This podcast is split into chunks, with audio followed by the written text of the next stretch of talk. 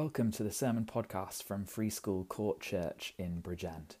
This podcast features sermons from the Bible which are recorded at our Sunday services each week. To find out more, please visit our website freeschoolcourt.org.uk or find us on social media.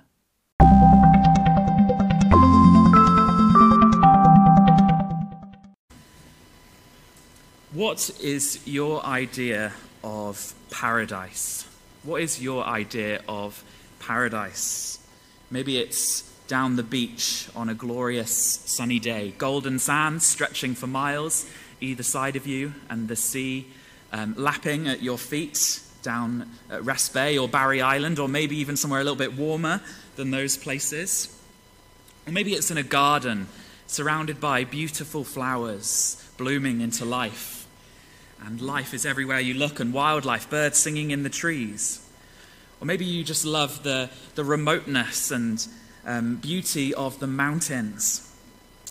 Does your idea of paradise contain people, or are you there by yourself in delightful solitude? We all have our different ideas of what paradise is like. But for it to be paradise, it needs to be more than just the place.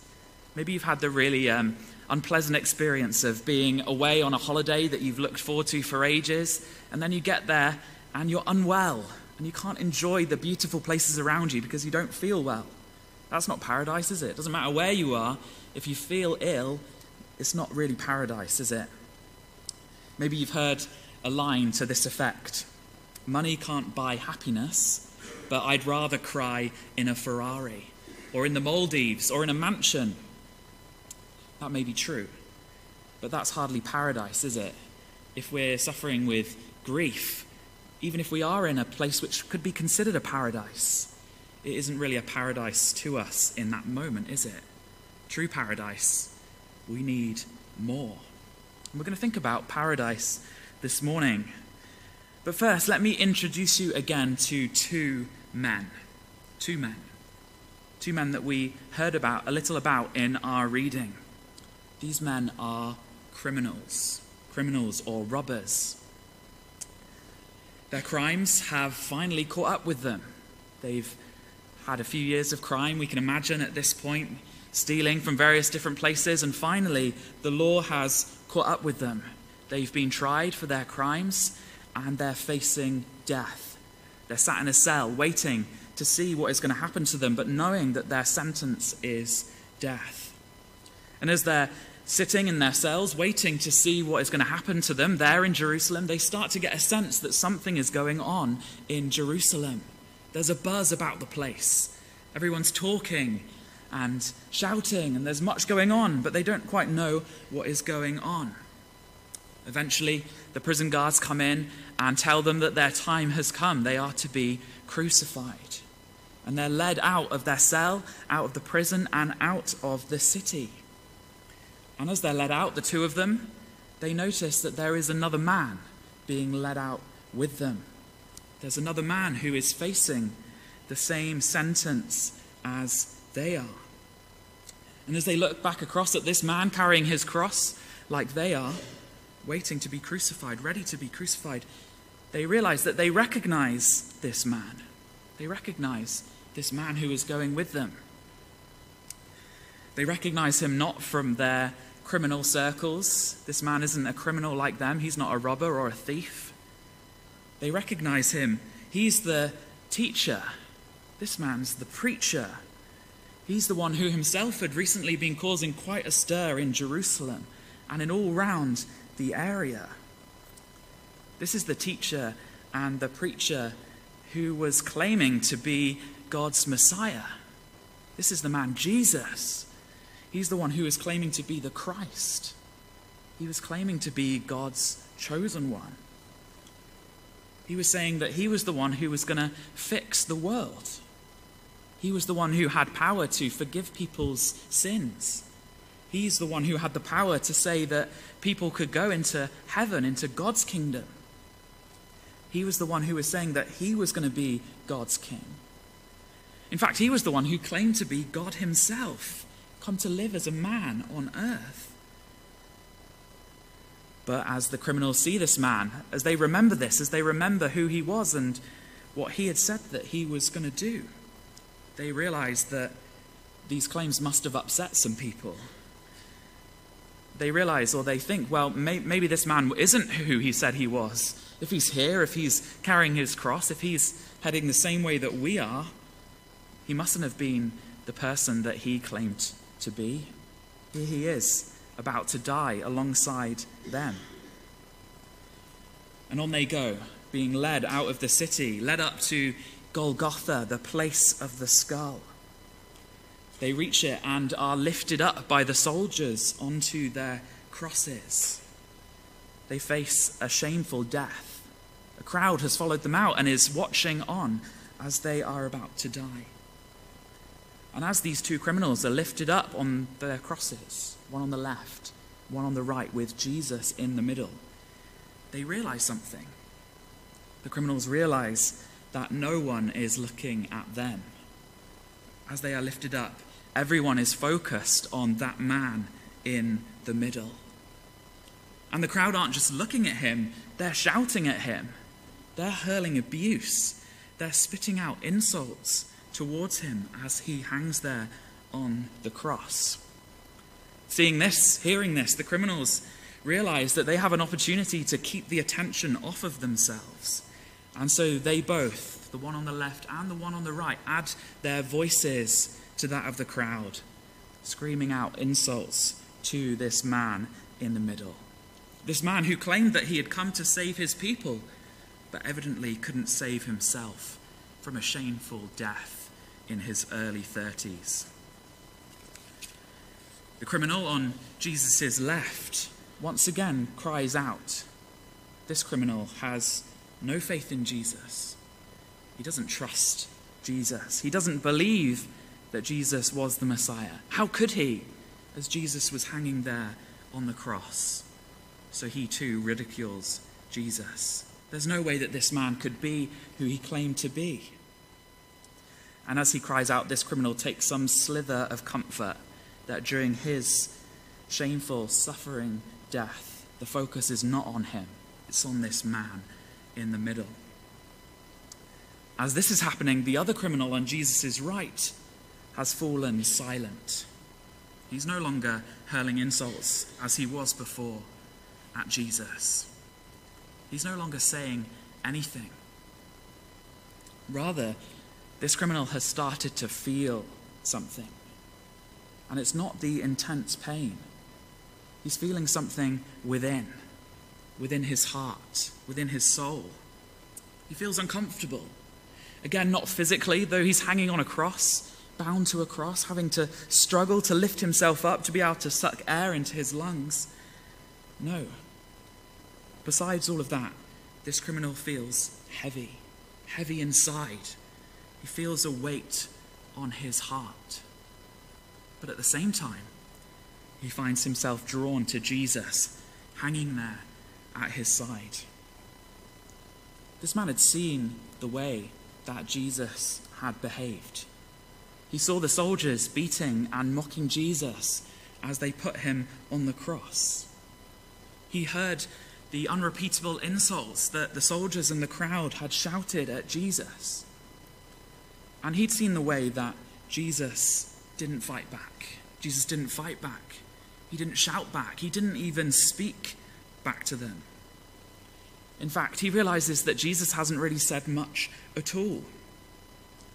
And when Jesus does finally open his mouth to speak there on the cross, what the criminal hears Jesus say is not something to the crowd, but he prays. He prays a prayer and he says, Father, forgive them. What? What? This criminal thinks to himself, forgive them? He wants them to forgive, um, he wants them to be forgiven after what they have done to him, after what they are doing to him. Sure, this Jesus made some bold claims. He claimed to be God himself, he claimed to be able to forgive sins. But he doesn't deserve death. This man hasn't really done anything wrong. He's a good man. This man hasn't done anything wrong, and yet he wants forgiveness for the people who are killing him.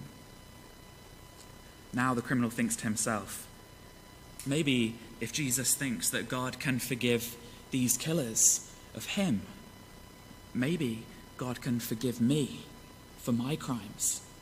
Maybe God is willing to forgive me for what I've done, this criminal thinks. And as he thinks this, his heart starts to lighten.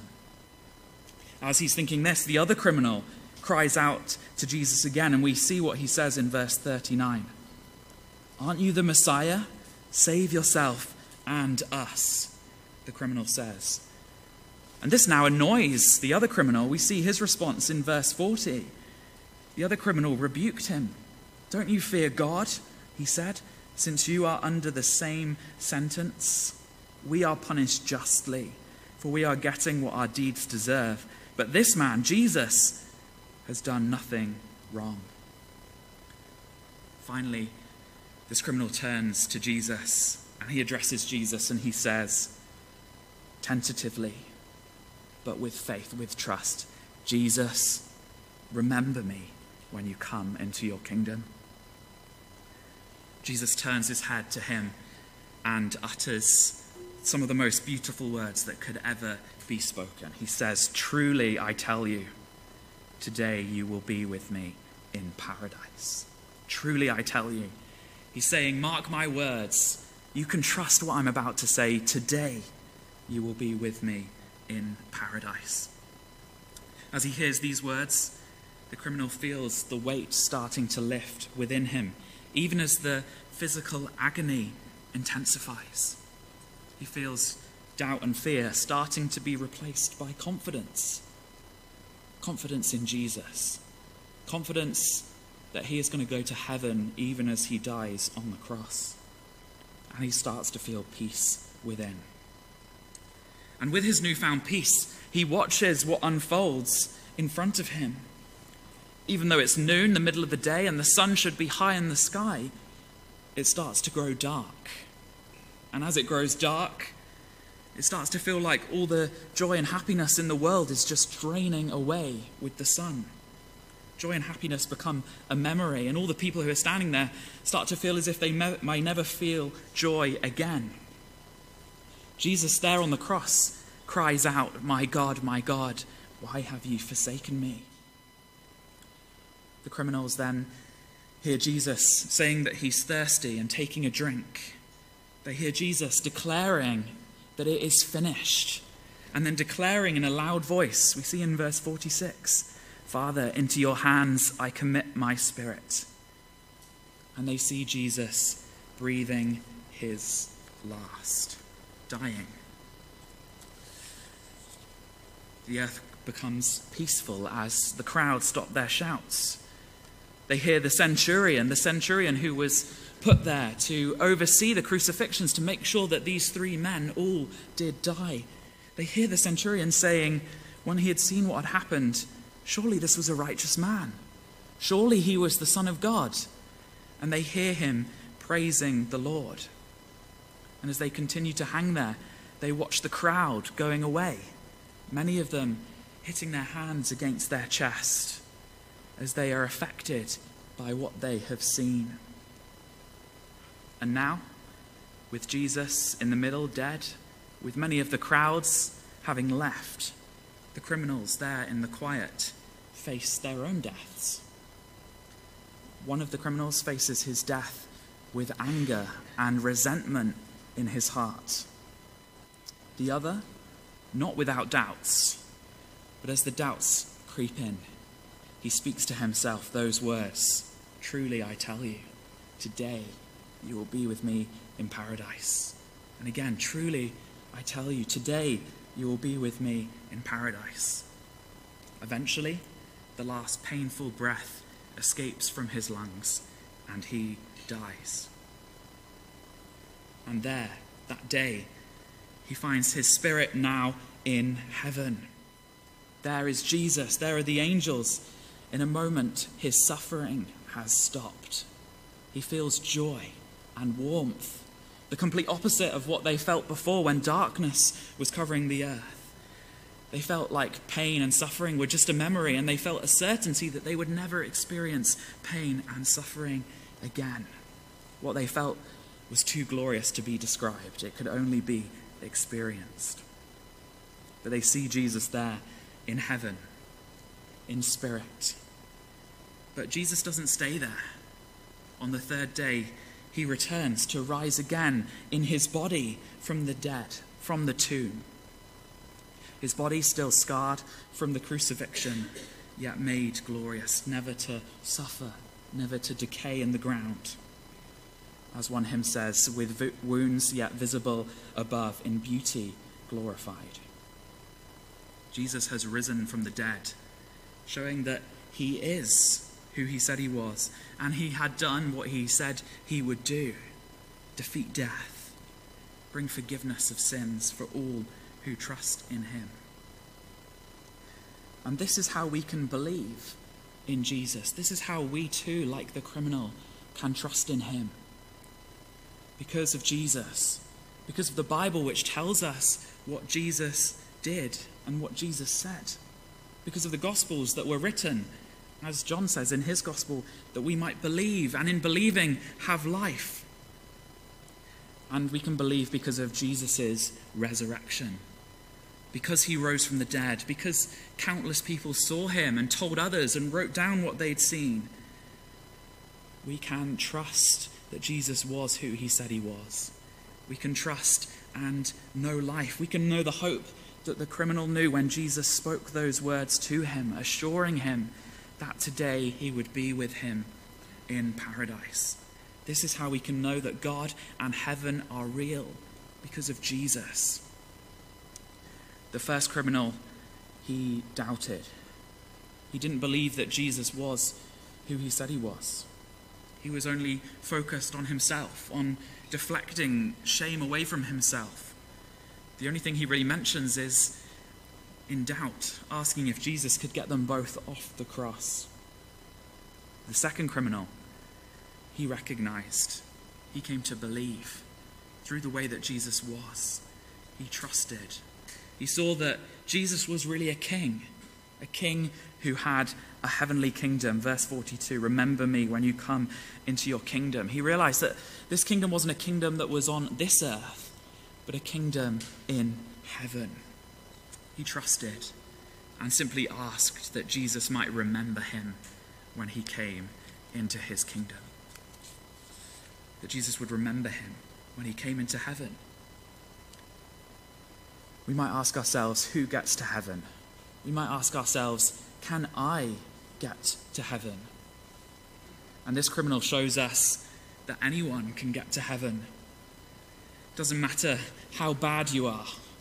This criminal shows us that even a criminal who, for all we know, had never done a good deed in his life could get to heaven. And it shows us, too, that no one is ever good enough. Because likewise, this criminal didn't do a single thing to deserve heaven.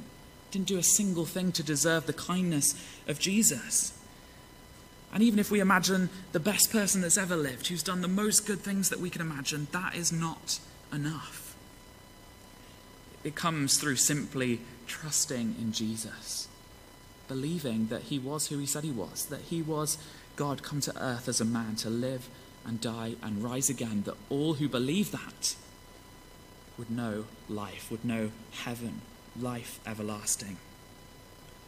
This criminal shows us that no one is ever too bad and no one will ever be good enough, and that's okay.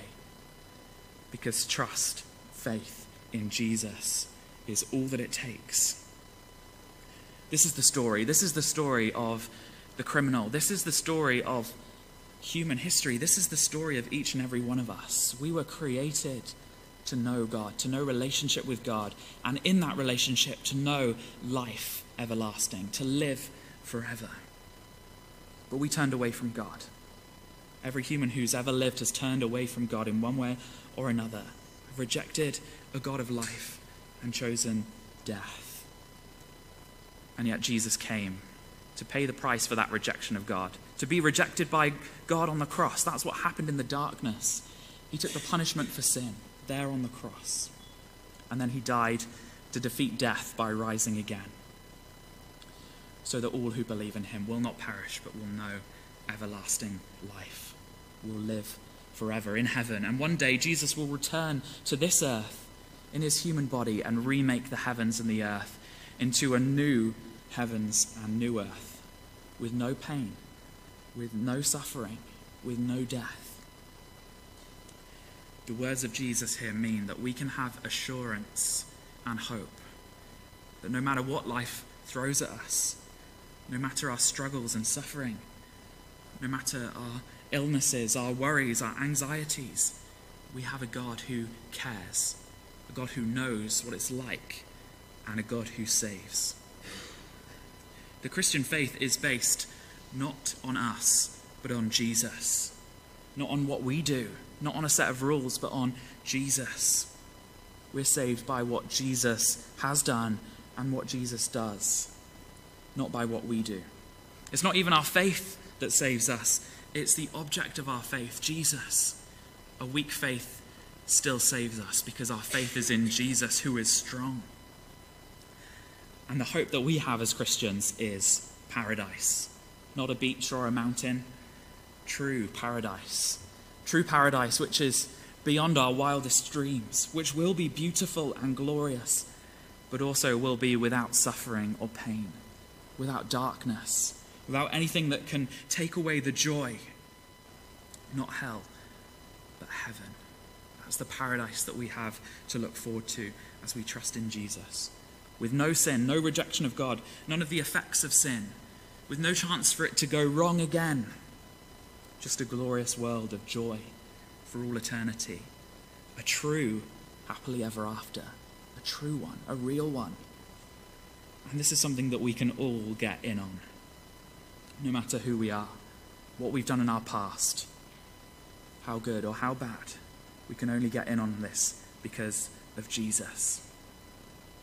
As we heard from Trev, Palm Sunday is all about receiving the King. Receiving the King. And the King that is received is this one who came in on a donkey, who, in the space of a week, went from having the praise of the people to receiving their insults as he died on a cross. But even as he was lifted up on the cross, he was paying the price for sin and winning life for his people. He was preparing to enter into his heavenly kingdom and to do so, bringing after him a host of people to share in that kingdom. And again, the question for us this morning on this Palm Sunday is Will we receive the King? Will we receive the King and know the hope of those words today, or whatever day it is on which we die? you will be with him in paradise. Will you receive the King this morning? Let's pray.